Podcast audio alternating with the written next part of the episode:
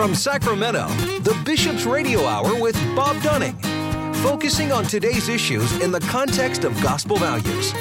Now, here's Bob Dunning on Relevant Radio. It's me. Welcome to you on this beautiful day the Lord has made. Appreciate you all being with us on the Bishop's Hour as we move ever closer to fall and through this great month of September, when we have On Fire going on shortly, and also Catholic Ministry Days toward the end of the month. So a lot happening. And then, of course, we move into October, which is Life Month throughout the country, throughout the world, and certainly here in the Diocese of Sacramento. So more on all of that later down the line. Indeed, this is the day the Lord has made. Let us rejoice and be glad in it. And today we're glad to welcome in Thomas Jacobi, an editor with Ignatius Press. Thomas, good day. Good to have you with us. Bob, very happy to be here. Thanks for having me.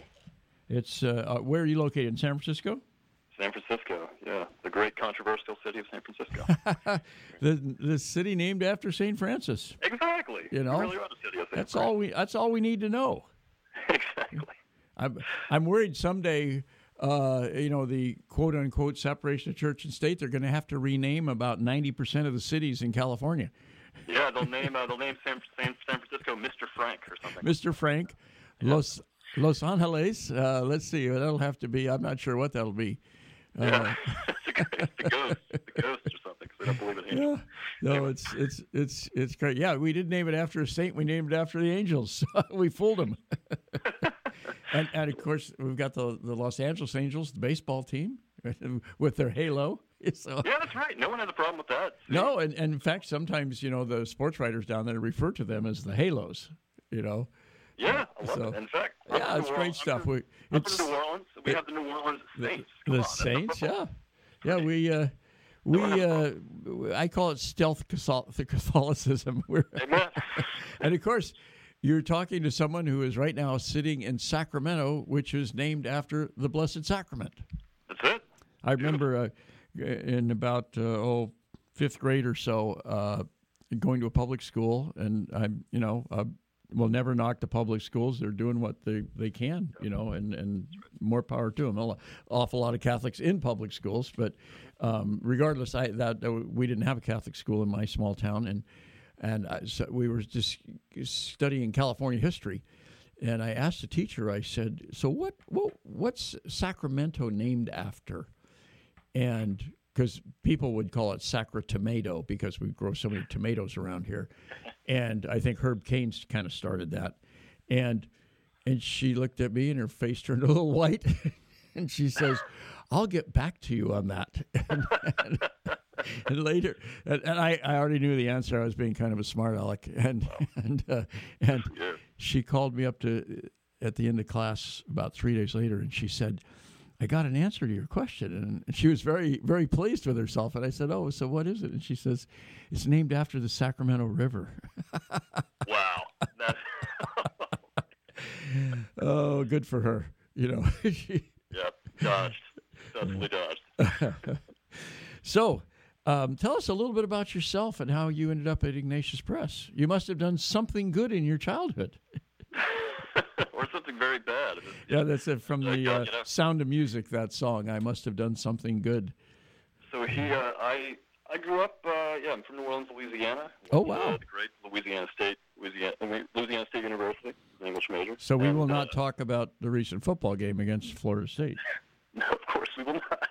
And I grew up in Louisiana. I lost my faith when I was in high school completely, and I was always searching, especially when I was in college. And by the end of college, I had come fully back to the church and was pretty zealous, and just looking for meaning, looking for. Wow! Did you find a Newman Center, or what happened? It actually was right after I graduated. It was through Protestants actually that I sort of re-evangelized and became interested in Jesus. And then gradually, I had a lot of Catholic friends. So yeah. Louisiana is very, very Catholic, so it's really hard to avoid. Right. Catholics.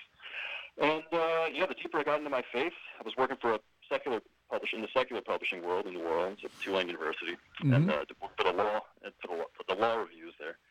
And that's a great law school at Tulane. It is. Yeah. And really happy memories there. But I was getting very into my faith, and I was reading books by Ignatius Press left and right, and I love them. Obviously, I love the content.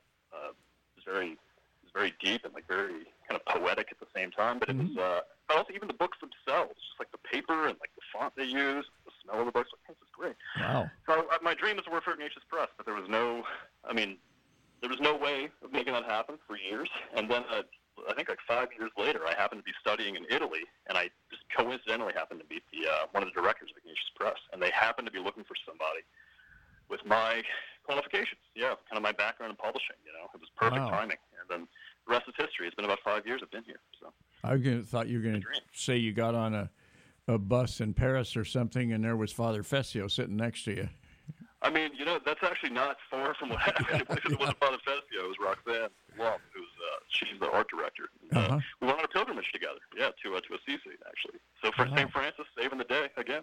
There it is. Yeah, I love. It's kind of a dream come true to work at Ignatius Press.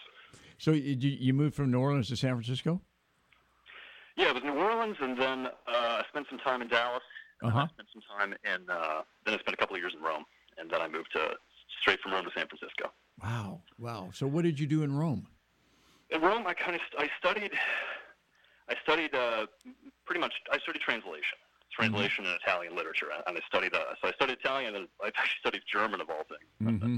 You wouldn't think you'd go to Rome to study German, but I wasn't doing that. And, did Cardinal Ratzinger have something to do with that? Yeah, he did. Yeah, that was part of my motivation for sure. Ratzinger and a lot of his theologians who influenced him. Mm-hmm. Yeah, I was getting really into theology, but Rome was. Absolutely magnificent experiences. One of the first people I met there just said, while you're here, take advantage of the saints. Like pray to all the saints you can. This is the city of the saints. Wow. Yeah, that's great advice. Wow. Before Rome, I couldn't have given. I couldn't have cared less about the saints. Basically, I didn't understand why we prayed to them or anything. But suddenly in Rome, I understood. These are our friends. They're literally they're part of our everyday lives. They're right next to us. That was one of the great blessings of Rome. So what do you have a favorite saint? Wow. I think, honestly, St. Francis of Assisi is I think he's been one of my guiding lights for sure. I really like, in Rome, Saint Philip Neri was a big presence over the city. I love Saint Philip Neri, and so is Saint Ignatius of Loyola. And, I think the polls will show that St. Francis is, if he's not number one, he's right. I mean, if you leave out Joseph and Mary, exactly. Which people sort of tend to do, I'm talking about a different kind of saint. It's like I'm not talking about the Mother of God. Right. Well, that's obvious. Those are obvious ones. And I remember as a kid wondering. There was the college right near you, St. Mary's, like who's that named after? And well, it could be a different Mary. I have a sister Mary. I think the firstborn in every woman and every girl in every Catholic family is named Mary. But it's like when I ask you what's your favorite saint, I'm thinking about like the St. Francis's, the St. Anthony's, it's almost like a cop out to say. Yeah, little Mary. Yeah, of course. Yeah. And you win. All right, fine. Here in the Diocese of Sacramento, I think we have 12 parishes named St. Joseph. That's great. I think it's a Guinness record. And he's like every, you meet somebody from any city, they're like, he's actually the patron saint of our city. Oh, yes. Yeah, right. Wow. Right. And don't there's some things, so the realtors say that they bury a statue of St. Joseph in front of the house or something. I can't remember. Say it works. Yeah, if it works. Oh, well. Well, we're here. Tell us about your duties at Ignatius Press. I'm in the editorial department, and that usually, Catholic organizations people tend to wear a lot of different hats. Yeah. Including sombreros at Catholic organizations, and so I do as an editor. Part of what I do is. I help with acquisitions, so I review manuscripts to see what it is we're actually going to publish, what we're going to reject. And I kind of try to solicit manuscripts from promising authors, too. That's part of what I do. Because I had some background in foreign languages, a lot of that consists in reading books in foreign languages and deciding whether or not they're worth translating. It takes a a lot of time and money to translate a book. So that's part of what I do, and then I also just kind of manage book projects. Almost about a third of the books we publish, maybe a quarter, comes through me, and I'll do. Sometimes I'll edit them very heavily. Often if it's kind of like a first-time writer doesn't really know how to write a book, I'll kind of help them structure the book, and then I'll get it all cleaned up and get it typeset, make it look like a book. It's part of what I do. And then I also take out the trash. That's probably the most important. Yeah. And I help people restart their computers. And do you do the DoorDash at lunchtime? Yeah. Yeah, sometimes. I do. Yeah. I make gumbo sometimes. Yeah. Oh, good. Yeah. Good. Gumbo, jambalaya. Yeah. Jeez. Wow. So what's the toughest part of your job? What is there? Is there the one part that's kind of like going to the dentist, or not? Or is it all joy? Yeah. It's it's a great question. I think that it's mostly joy. Probably the toughest part is I actually love reading manuscripts. That's the highlight. Mm-hmm. I love reading books. I love when I have time to read the books. But the downside, actually, the toughest part is when I have to just kind of, I have to just sort of skim through things and not read them fully. Mm-hmm. That's the downside, is I don't get to give books, the books that I work on, after I kind of give them an initial read. Sometimes I don't get to read them as fully as I would like, and so that's one downside. And then, but I would say it's very, very joyous. It's a very joyous work. I feel like I'm doing genuine good in the world. I'm being sort of catechized and edified all the time, and constantly learning new things, and then forgetting them, and then learning them again. Are you at all in a role of approving or disapproving of a manuscript? Yes. So at least we have a team of about 8 people who decide on who vote on manuscripts, and if it gets 3 no's, it's done for. And if it gets 3 yeses, it's a go. Mm-hmm. Yep. That part I would think would be very difficult. It can be tough, yeah, especially when you get something that's really maybe extremely interesting, or maybe you can see how it would benefit certain people, but it's just not. Maybe it's just not very well written, or it's just doesn't work as a book or something like that. Sometimes you have to say no to things that are very, very good, just because it doesn't work. Does marketability play into it? We try to. Marketability can only play into it minimally. We try to ignore marketability as much as we can, but one rule that we have is that we don't publish. We try to be a press that's for. That's not for academic theology, but it's for kind of your ordinary layman in the pew. And maybe a high school or college educated layman, but, books that are too heavy and too heavy on lingo and too much like a dissertation, a PhD dissertation, we avoid those books because they're not really accessible to common, to guys like me. And me, yeah. I would think that I'm glad to hear that about marketability because, in other words, we think this is really good stuff, and we're going to publish it, and we hope people read it. But that's not why we're publishing it. We're not you don't have to have guaranteed sales to get it out. That's right. Yeah. Well, if you I'm glad you asked that question. It's something that I didn't think about at all before I worked for Ignatius Press, the marketability question. But we actually do, because we are a business. We're independent. We're not. We don't have a foundation. We're not funded. We kind of have to make our own money. We get some donations, but not very many. We do have to be prudent about what we publish, and we have to. Sometimes there's a certain class of books we call mission books. Mm-hmm. And we're kind of we're going to publish this no matter what. Right. We just have to do this for the good of the church. It's our mission. But you can only do so many of those in a year, because of funding. It costs a lot of money to make a book, and so you have to be prudent about what you do. But we never publish a book just because it's going to sell.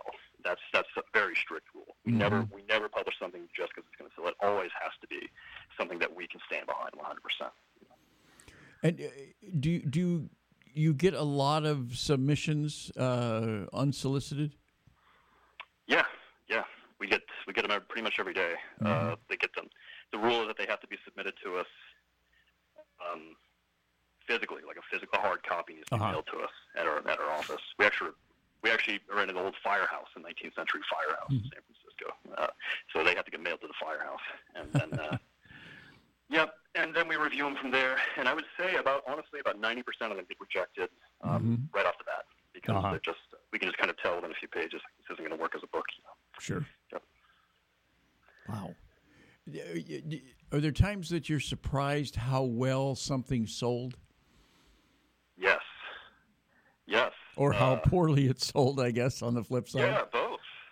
I mean, some of the books that I've been the most excited about and adamant, you know, I remember giving them like a 10 out of 10, like giving two books in particular, like a 9 out of 10 or a 10 out of 10 rating, you know, in our ratings sheet. I mean, just like talking to people, ask, what's your favorite book of the season? I was like, oh, it's absolutely, you know, How I Became a Man or something like that. I was just so excited. I wouldn't shut up about it. And then maybe the book will sell, you know, we print 3,000 copies, maybe 200, 300 sell or something like that. You know, it's going on, man. Well, that's that. You know, I write a daily newspaper column, and I'll tell you, sometimes you know you think you've written a column that just solved all the problems of the world, or was just drop dead funny, or something, and maybe you get one email, and then you write a column about your PG&E bill, and you get 100 emails. Yeah, you know, and you go, wait a minute, that was just I faked that one, you know. I was having a bad day. Comedians talk about the phenomenon about getting on stage, you know, and they have a joke they're so excited about. They've been thinking about it for weeks, and they deliver it, and it's not only just crickets, not a lot. Yeah. You know? But then like some joke they just toss off in the moment, you know. Just and everybody loves it, Yeah, you try telling a joke on the radio.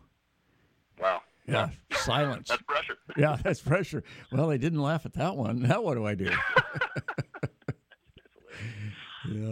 Yeah, indeed. Well, so this book that I have in my hand, The Dazzling Light of God, I don't know why I didn't find it until you guys sent it and suggested that this might make a good topic for our radio show.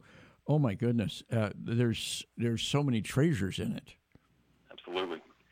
You know, this is actually this is one of those books that I was this is kind of my book of the year. You know, I was deeply excited about it, and it's been a long time coming. It's been about 2 years in the making. We had a friend of mine is close with Nouvelle Cité in France. They're Madeleine Delbrêl's French publishers, you know, and my friend has a close relationship with them, and so kind of brokered the deal, so to speak. And I was so thrilled. I read Madeleine Delbrêl many years ago, and I just read one little essay by her, and that little essay changed the way that I saw the world. Wow! And I'm glad that I'm really glad it resonates with you too. I think it's an absolute treasure. Yeah, I got all these. Hold on here. I got all these bookmarks in here. The one that just right off the bat, and I think it's on the jacket too. Here it is. She's talking about, you know, being happy and seeing God wherever you are. God can never abandon the world he loves. We, the ordinary people of the streets, believe with all our might that this street, that this world where God has placed us, is for us the site of our holiness. Kind of a much more spiritual bloom where you're planted, which my dad used to say all the time. Like, don't worry so much about the future. Just worry about today. Today, I remember growing up, had a lot of jobs in the fields, picking tomatoes, things like that. And he said, you just be the best guy picking tomatoes today, you know, and tomorrow will take care of itself. Bloom where you're planted. And it sounds like that's what she's saying, but in a much more spiritual way, and in a much more, this is where God put you. You know, I've said that to people as I get older. You know, my kids will say, well, how does it feel to be 900 years old? You know, and you go, well, I was born on the day God wanted me to be born, and I am not in a position to second guess God's timing. Yep. You know, so I'm the age I'm supposed to be, and that's all I need to know. Yes. You know, and that's actually, that's Catholic social teaching in a way. The Catholics, the principle of, it's connected to the principle of subsidiarity, right. They call it, which means again prioritizing the local, you know, over like local, the local level, or like even the family level. That's even more local, you know, the level of friendship and of personal bond, rather than the level of like, you know, a national state or national government or some kind of you know, some sort of pan national organization. Just the local level, you know, and that's because the real, you know, the 20th century philosophy. We kind of lost touch with the real, and also with especially my generation. I'm a millennial, and we live on our screens. We kind of so much of what we experience is not what's actually before our eyes. You know, we're imagining ourselves. You know, we're watching some video about something that's happening in New York. You know, but we're actually in the middle of Kansas. Mm-hmm, like mm-hmm. You know, we live somewhere else. We're not living in reality so much of the time. But Catholic social teaching, Madeleine Delbrêl. I think would love your dad saying, bloom where you're planted. Mm-hmm. It's about your God himself. He's the author of reality. He's put you where you are right now, and he's the author of the present moment. You know, and you need to love, you need to live, and you need to love. You also need to have faith, and you need to hope in this present moment, not just in some imagined future. You know, she's actually, her whole life was really partly about this principle. So she was, I can give you a little bio of her if you'd like it. She was born in 1904, I believe, very early 20th century, very beginning. She was a teenager during World War I. Grew up kind of nominally Catholic, so she was born in outside Paris in France. And she moved to the city when she was a pretty little girl, 7 or 8. Grew up in a kind of nominally Catholic family, but they drifted away from the church. Her dad was, I think, had somewhat communist leanings. He was very socialist. He was sort of a free thinker and a very educated man, very brilliant. Gave Madeleine a great literary education, but no catechesis. So she, by the time she was a teenager, she was kind of pretty militant atheist, actually, and they were no longer going to mass or anything.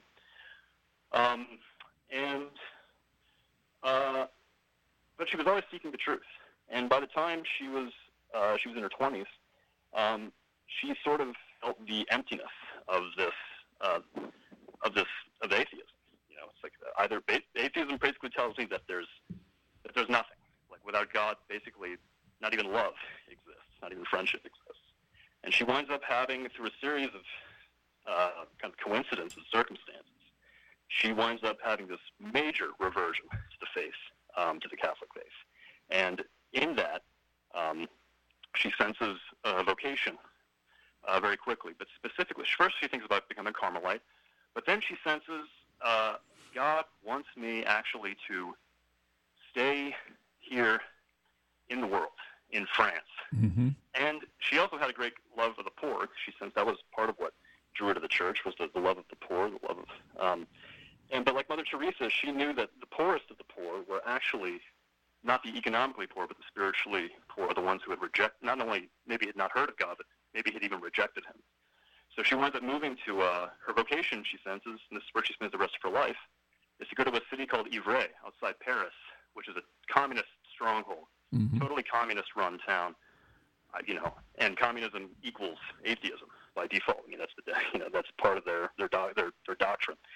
And she decides, I'm going to spend my life bringing the gospel to these people who explicitly have rejected God. And I'm going to do it in a way that by showing them that Christians are good, that the gospel is a good thing. So not mm-hmm. by just giving them the old dogmas and doctrines, not by talking to them about the cross, though they will eventually, hopefully, want to hear that, but just by showing them love, showing them the fruits of the gospel mm-hmm. in everyday life, you know. And that was, she was all about staying close to home, so to speak, and helping your neighbor your neighbor sure is some starving man in Southeast Asia, but your neighbor is also, you know, your depressed cousin who keeps calling you, you know.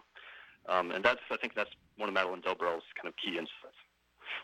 Yeah, I think that, we tend to think, well, we all want to kind of live where maybe your neighbors vote the same way you do, or think the same way you do, or whatever it is, and you go, yeah, but there's no conversion going on, you're just slapping each other's back and agreeing all the time, and it's more fun to spend Friday night having pizza and a drink with somebody you're having fun with instead of arguing with. But you don't make any progress in the world that way. But it's kind of brave what she did. It's more than kind of brave. Yeah, I think it's incredibly brave. Yeah. Too. I mean, and she actually it's brave. But she also, what's interesting about her approach, one of the many interesting things, is that she went to this town of Ivry, this communist town, partly to become a social worker, because that was her trade, and she wanted to kind of help orphans, help kids to find schools, and help women who were being abused and things like that. These were just sort of inherently good things. But anyway, so she wanted to go to not only to help, but to see the goodness that was already there. And that's another theme that pops up over and over again, is that we not only need to evangelize, but we ourselves need to be evangelized. Right. All the time. Right. And we can get very arrogant, be like, I am the possessor of the truth. I need to pass on this perfect truth that I have received. And you have received the truth, but we need to have the humility to know, but I haven't received it perfectly. I need to be hearing the truth over and over again. We need to have the humility to say, I am weak, I'm a sinner, and we need to be refreshed over and over again. And Madeleine Delbrêl, she would do that. Well, she was adamant about prayer, daily prayer, and the recourse to the Gospels, and daily Mass, too. That was very important for her, the Eucharist. But also, seeing loving your neighbor means seeing the good in them, even if they're, even if they're totally atheists, even if they're totally against the church, or they're, they're trans or whatever. They're made in the image of God. No matter how distorted it's become, they're made in the image of God. And so there is truth, there's beauty, there's goodness, there's love there. And Madeleine's mission, part of how Madeleine fed her mission, was by seeing it, recognizing that and affirming the good. Rather than trying to, she says, rather than trying to throw away the chaff. Mm-hmm. Focusing on the wheat, because you never when you tear up the when you tear up the weeds, you often throw out the wheat too. So just focus on the wheat rather than on the weeds. Wow, yeah, it's just so amazing to think of how. But she, and then she's able to put it into such beautiful words and such meaningful. The one thing. It reminds me a little bit of Etty Hillesum and her story. I don't know if we had a... Yeah, years ago I read about Etty. Yeah, and we have a priest in our diocese, Monsignor Jim Murphy, actually published a book, and I don't think it was Ignatius, but I could be wrong, about her life within the last couple of years. And I had not heard of her. She'd been in the concentration camp. It was the same thing. She would see the blackbirds or the blue jays or whatever flying outside the barbed wire, or see the tree blossoming, just all these things. And just spectacularly saying how much she knew God inside the walls. It was just, it's stuff that's, it reminded me of Madeleine saying, here we on this street, where we are, this is where God wants us, and of course, Maximilian Kolbe and those stories, they're just where people take their circumstances and make wonders out of it. Yes, and Madeleine has this little poem. It's very short. It's in the middle of the book. That we have here. It's called Make Us Live Our Life. And I'll just read it real quick. It's very short. This is addressed to God, obviously. make us live our life not as a game of chess in which everything is calculated, not as a game of sport in which everything is difficult, not as a problem that racks our brain, not as a debt to pay, but as a party, as a ball, as a dance, in the arms of your grace, in the universal music of love.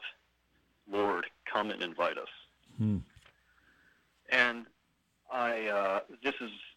that's such a classic, Madeleine. For one, it's just so crisp and brief, and just says so much in so few words. But this emphasis on joy, how crucial it is that Christians be joyful, even on kind of like a basic level. She says Christians, even when we go to visit, I don't know, the sick. We go to visit our, like I said, I talked about my depressed cousin earlier.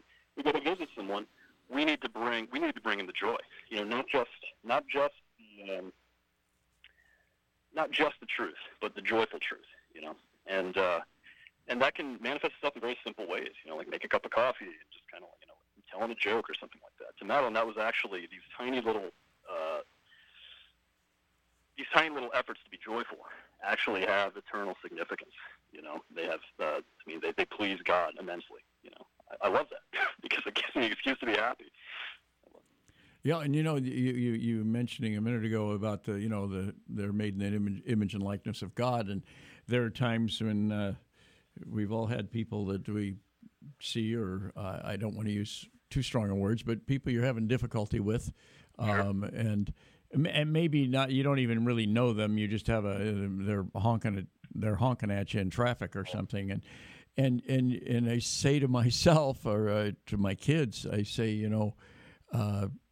that person's made in the image and likeness of God. God loves that person just as much as I love my own kids, except in a much more perfect way. And sometimes it's hard to comprehend that, and it humbles you because you go, well, I'm lucky God loves me too. But if you start looking at people as someone that is made in the image and likeness of God, as a child of God, it really can make things much better in terms of how you interact. One thing that really struck out to me, the little bits of charity, and I really like this book for the brevity of some of the of all the chapters, but they're just snippets, if you will, where she says, blessed are the meek, for they shall inherit the earth. And then the earth is there to inherit in order to be given to the Lord. Our explicit task, which takes different forms for each of us, ultimately consists only in delivering our lost bodies and souls to the charity of Christ. All the world needs are little bits of charity, complete charity. It's a little bit like the little way, do not think in that moment of indecision that you're wasting your time. Be a bit of love there where you are, and you will amount to more than a whole army of God's cause. Constantly breathe God in you through the imitation of Christ, the gaze toward Christ, mortification in Christ. Even if we are not under concrete obedience, we are never excused from obedience to the great commandment to love one another, even as I have loved you. Surrendering to this love is, so to speak, to bring God to the flesh. It is to put him there where we are, in our social circle, our city, our country, the church. Oh, wow. Yet it's kind of summed up the whole Bible there. I remember Pope Francis saying, I think it was at Rio at World Youth Day a few years ago, saying, hey, I know you guys are all busy and you don't have time to read anything. He says, read Matthew 25 and do it. Wow. That's good. Yeah, just do it. That's great. So yeah, Madeleine Delbrêl loved Saint Therese, and she loved Saint Therese, and the littleness of it is, a book like this, which is like, if for those who haven't seen it, it's made up of a bunch of little excerpts from across Madeleine Delbrêl's whole lifetime of writing. She wrote her whole life from the time she was a teenager, and taken from across her whole lifespan. And they're just these little, often just a half-page excerpts. Yeah. I would say 3 pages at the absolute most. Most of them, it may be page, maybe 2 pages, but some of them half. Very short, and that is that's very fitting for Madeleine Delbrêl, because she emphasized that a little bit, if done in a pure way, mm-hmm. is enough. It's the mustard seed. You know, God can do. He can turn a mustard seed, a microscopic mustard seed, into a great tree. You know, He can do the infinite with the almost negligible. And she has. Well, that's true of prayer as well for Madeleine. For Madeleine Delbrêl, prayer and love go hand in hand. And she says in an essay called, I have it written down here because I love this. Yeah, it's called Anywhere We Are, God Is There Too. And she says, she's talking about prayer as being this retreat to the desert where we go to be one-on-one with God, you know, to talk to God as a friend and as a father. And she says the retreat to the desert can be 5 metro stops at the end of the day, or bus stops, after we've spent all day digging a well toward these few brief moments. In contrast, the same desert could be without retreat or without prayer if we put off our desire to meet the Lord. So the point is that we're not taking the bus, but we're commuting, or maybe we're taking the BART or something like that, we're driving. And she's saying that prayer, we don't necessarily have to, do a holy hour in the morning if we can't do it because we have busy lay lives. I mean, I'm married myself, I'm very busy at work all the time. If we can't do it, that doesn't mean we can't pray. If we can't give an hour, 2 hours a day to prayer, it doesn't mean that we can't have profoundly significant, life-changing prayer. If we give that time, the little time we have, if we really give it to God, with excitement too, and knowing that He's going to be there and He's going to be giving us the grace, you know. And Madeleine, she emphasizes that over and over again. Like she says, life's filled with little pauses, and it's what we do with those little pauses that matters. Like, am I going to pull, like I often do, am I going to pull out my phone, you know, and just immediately check my email and then close it and then check my email again and then close it and then, like, look at my text and then close them and you know, I'm like a hamster on a wheel. Totally pointless action. Or am I going to take that pause and just sort of like look up at the sky, or maybe pull up an app, pull up a verse of scripture and meditate on God's profound love for me, which is the very meaning of my life, you know. And it can mean the difference between a terrible day and an absolutely amazing day. Just that one little moment often. God can just get in that little crack, you know. Madeleine Delbrêl is all about these little pauses that we use for God. Yeah, and that's one of the things that the main thing I really like about this book, other than the treasure of knowledge and things that I haven't even thought of, is that I can read this. I can walk out the door today onto the street and already do something that she says I should be doing. Exactly. You know, like maybe just smiling at somebody or helping somebody across the street or whatever it is, you know, that I can do it right now. Exactly. I can smile at my producer. You know, don't do that. That's a little. That's kind of going overboard, but you know, but you know, it is. It's read this book and walk out the door and enjoy the day. That's it. No, you're absolutely right. That's exactly what I love about it too. I mean, reading this book, I felt that my life was just improving. You know, I can actually do this. You know? Yes. And that's why people are so drawn to the little way too. You know, it's like, well, I can't move to Algeria and live in the desert and fast for 3 years straight, and then and I can convert thousands of Tuareg people to Catholicism. But maybe I can take out the trash, my wife, and smile at her. You know? That's right. Maybe I can do that, and God is immensely pleased with that. You know? Yeah, you're right. That's one thing about Pope Francis. You know, obviously, he gets a lot of criticism for things, but there's one aspect of his teaching that's extremely helpful. Is precisely this. I mean, if you can't give money to a man, to a poor guy who's begging for change on the sidewalk, you can definitely say hello to him. You know, and that's far more meaningful actually than the money. You know, it's a personal bond. So what else are you working on? Let's see. So, good question. I am We're actually putting out another book by Madeleine Delbrêl that I just sent to our copy editor, one of our copy editors. It's called The Holiness of Ordinary People. So it's very much in line with this theme. And it's a longer book, longer essays. Madeleine Delbrêl often wrote very late at night, and because she didn't have a lot of time during the day. So some of her essays are kind of rambling. She's kind of like falling asleep. So they're longer essays. Sometimes they drift off, but they're really dealing with these same themes and what the gospel looks like in everyday life specifically for lay people. And so I'm very excited about that book. Let's see, what else am I working on? I'm doing we have a book by Cardinal Robert Sarah. Uh-huh. Cardinal Robert Sarah. He wrote a tribute to Pope Benedict, the late Pope Benedict. Mm-hmm. It was released right after his death.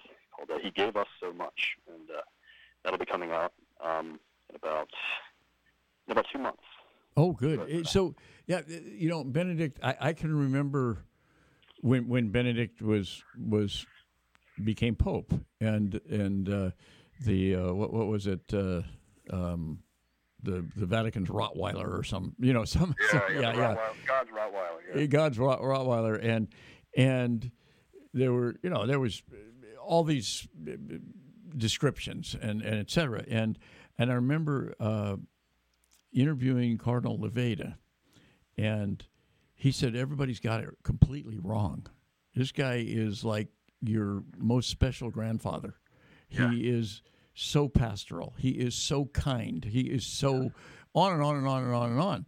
And I'm just a consumer, I don't say you necessarily believe what you read, but I had never met Cardinal Ratzinger. I only knew of what he was and what he was doing, and had no real strong feelings one way or the other than obviously he's going to be my Pope, and.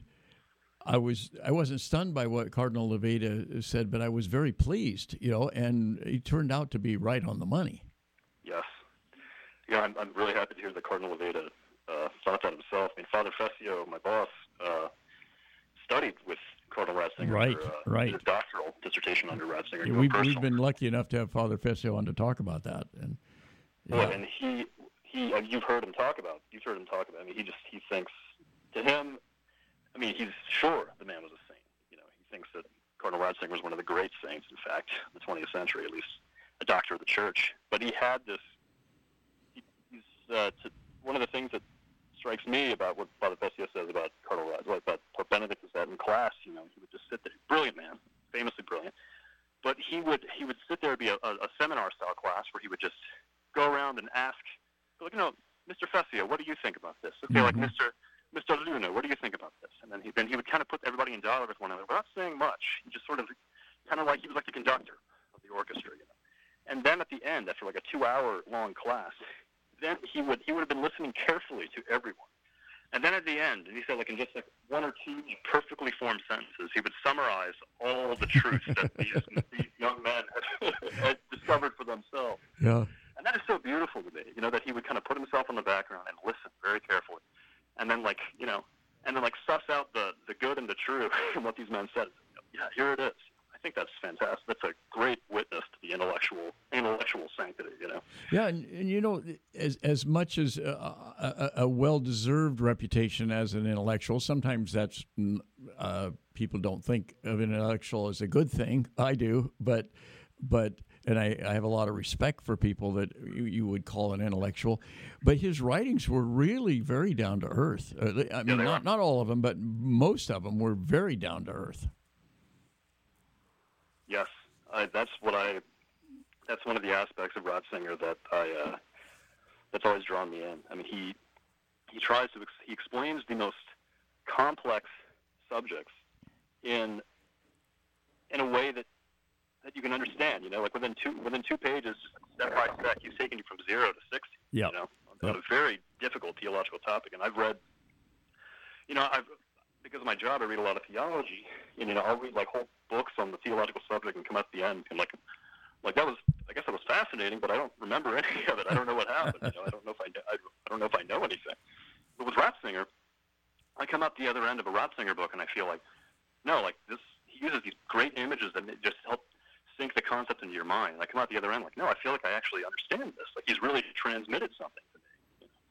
You know? Yeah, absolutely. And, you know, it's interesting. I know. I mean, I understand completely about, you know, the public schools and where they go and stuff. But I look at this book by Madeleine Delbrêl and I'm going, you know, I know you could never hand them this book in the public schools, and I understand that. You know, I mean, I always hear about prayer in public schools, and nobody ever prevented me from saying a prayer before a math exam or being on the tennis court or whatever it was. But I know I live in a school district where if we did have school prayer, the school board would not pick a prayer that I approved of. You know, yeah, of course. You know, and so I'd rather have no prayer than one that I don't like. But I just think whether you're an atheist or a devout Catholic or who you are, or any denomination, reading this book would be a great thing for the individual reading. It would be a great thing for society, for the common good, for everything. No matter, you know, reading this book, it is so full of wisdom and treasure and goodness and things that would make this a better world. I honestly agree. I of course I'm biased because I want people to buy the book. Yeah, right. I fully agree. And you can. What's great about it is that you can pick it up for 3 minutes. Right. You don't have to read the whole thing. No, you can pick it up for 3 minutes at a time, and the little nuggets that you receive, I mean, they will carry. They can carry you through the day, the week, even. There's so much. There's so much going on. It's quality over quantity, you know. And I agree. I think that if I could give, in fact, I actually did. I gave this book as a gift to a convert friend of mine recently, and because I just had this gut sense, like this book, more than any of the theological books that I could give her, any kind of apologetical books, this book could make her fall in love with Christ, and live that out in daily life more than any other book that I know of right now. Yeah, and you know, we get a lot of books from you and from others, and usually I give them away or we put them on our shelf. We're here at the Pastoral Center, and we say, you know, help yourself, and I've read it or I've reviewed it at least, and this one I want to take home. You know, it's like my selfish self is saying, no, don't forget to take it home tonight. Show it to your wife. Show it to your kids, you know. And then I'm going, wait a minute. That's not in this book to take it home and be selfish, you know. So now I'm going to have to buy 100 copies of it. And you know, it will actually fit in a Christmas stocking. That's right. It really, it will fit perfectly. It's tiny, I know. Yeah. It's a tiny little book. Yep, you could.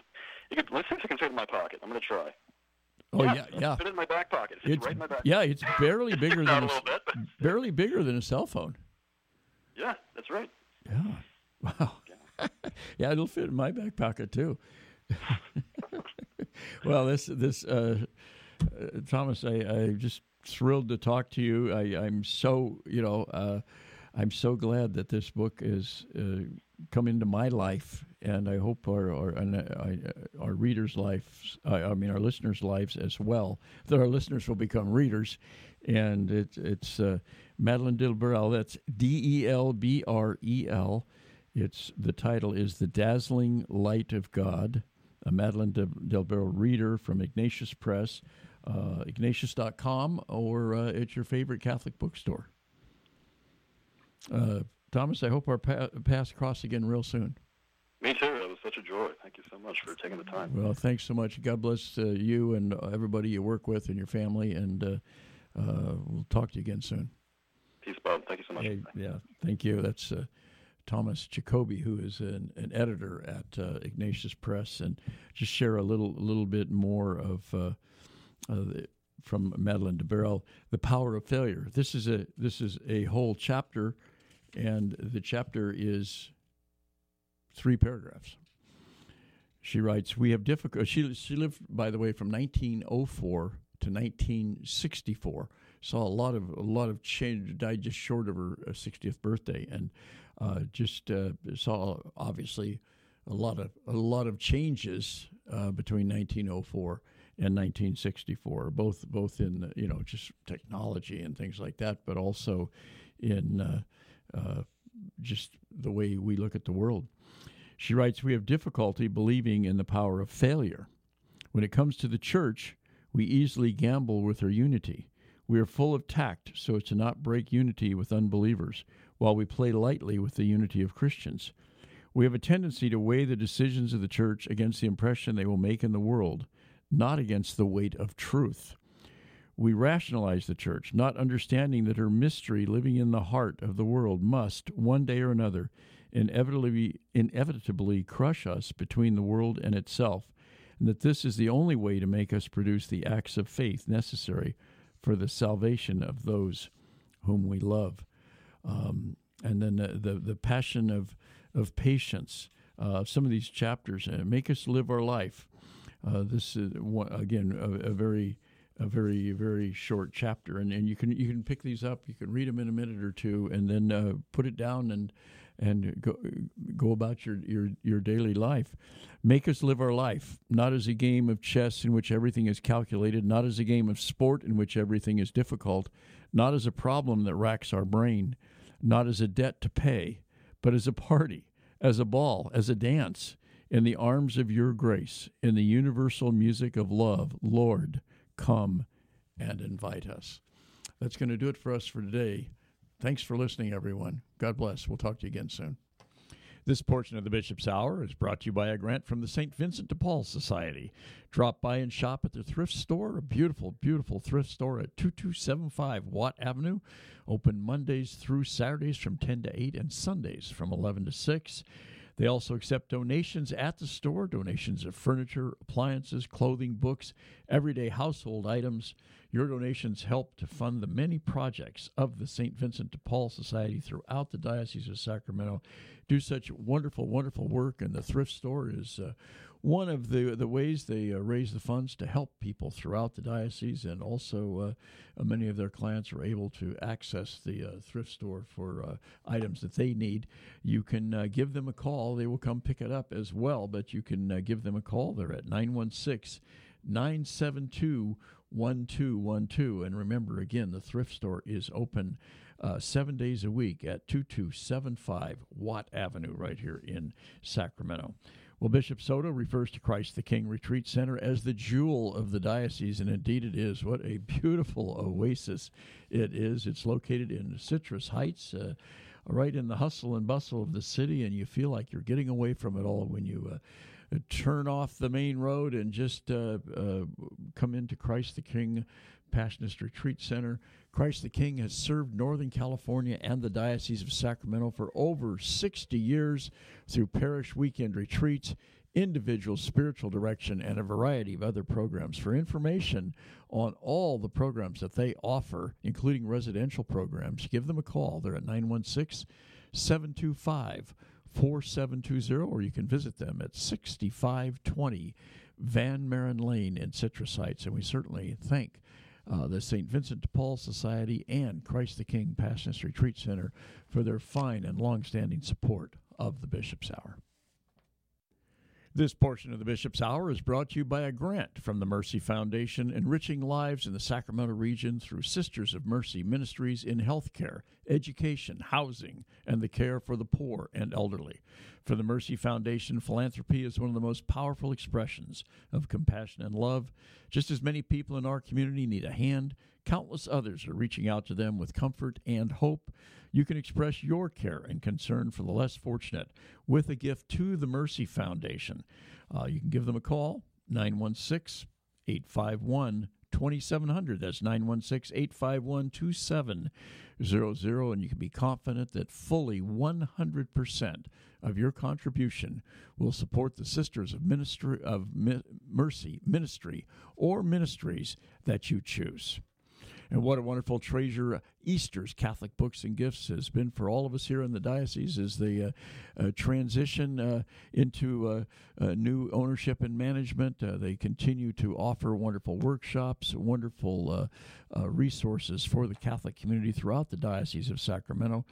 Not only does Easter's provide a wide array of Catholic books, both current releases and longtime classics, but they also sponsor a number of valuable workshops and lectures throughout the year. They're located at 6916 Sunrise Boulevard in Citrus Heights. Give them a call, 916-338-7272. We also receive a generous underwriting support by Crumley & Associates, a private wealth advisory practice of Ameriprise Financial Services. If you have questions about retirement, Crumley & Associates can help you with their confident retirement approach that can help define a clear roadmap to get you where you want to go. You can contact them, get all the details at Crumley & Associates, 7956 California Avenue in Fair Oaks. They're at 916-638-4600. That's 916-638-4600. 4600, and we are certainly appreciative of the fine and long-standing support of the Mercy Foundation, of Easter's Catholic Books and Gifts, and of Crumley and Associates. We'd like to thank all the wonderful people and organizations, businesses in town and throughout the Diocese of Sacramento who have provided underwriting for the Bishop's Hour, some in the last few years, some have been with us for a very long time. If you would like to be an underwriter for the Bishop's Radio Hour, it's a wonderful opportunity to support this mission and also to support the diocese and also to get some recognition for your organization or for your business. The easiest way to do this is to give us a shout, send us an email, radio@scd.org, and we can give you all the details about helping to underwrite the Bishop's Radio Hour. Again, that's radio@scd.org.